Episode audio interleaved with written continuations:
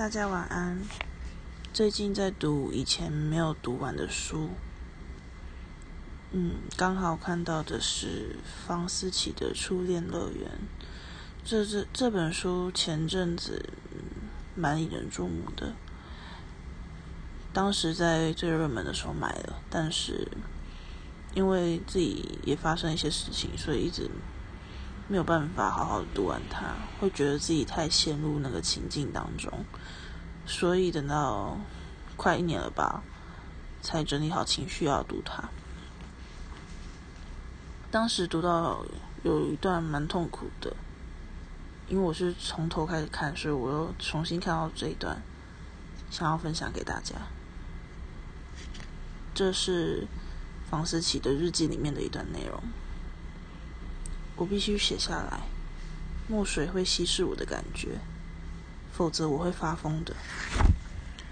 我下楼拿作文给李老师改，他掏出来，我被逼到涂在墙上。老师说了九个字：不行的话，嘴巴可以吧？我说了五个字：不行，我不会。他就塞进来，那感觉像溺水，可以说话之后。我对老师说：“对不起，有一种功课做不好的感觉。虽然也不是我的功课。”老师问我隔周还会再拿一篇作文来吧？我抬起头，觉得自己看透天花板，可以看见楼上妈妈正在煲电话粥，粥里的料满满是我的奖状。我也知道，不知道怎么回答大人的时候，最好说好。那天，我隔着老师的肩头，看着天花板起伏，像海哭。那一瞬间，像穿破小时候的洋装。他说：“这是老师爱你的方式，你懂吗？”我心想，他搞错了。我不是那种会把阴茎误认成棒棒糖的小孩。我们都最崇拜老师。我们说长大了要找老师那样的丈夫。我们玩笑开大了，会说真希望老师就是丈夫。想了这几天，我想出唯一的解决之道了。我不能只喜欢老师，我要爱上他。你爱的人要你做什么都可以，不是吗？思想是一种多么伟大的东西。我是从前的我的赝品。我要爱老师，否则我太痛苦了。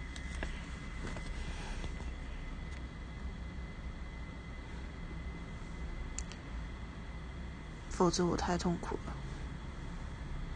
看到这一段的时候，真的觉得非常痛苦。后来就是思琪，他会在自己过去的日记里面用红字写下现在的感觉。后来的他写下：为什么是我不会？为什么不是我不要？为什么不是你不可以？直到现在，我才知道这整个事件。可以很简单的化为第一幕，他硬插进来，而我为此道歉。这整段就是一个，我觉得是一个非常女孩吧，就是很简单的一个女孩，她被伤害了，可是她还要因为这样的伤害而道歉。他觉得老师说什么都是对的，后来才发现，其实他应该要反抗。他唯一可以把这些行为合理化的借口就是，他是爱上老师了。他说服自己爱上老师，否则他将痛不欲生。其实这是真的是有一个症候群，叫做斯德哥尔摩症候群，也就是受害者爱上他性侵他的人。当我在看到这段的时候，我觉得思琪也有这样的倾向。不知道你们有没有读过房思琪的《初恋乐园》？我觉得这是一本大家都可以读的书，但是我觉得需要在心理状态可以的时候去读。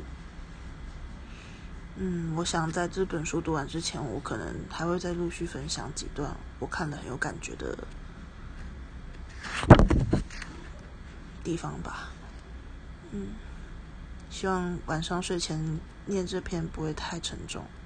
大家晚安。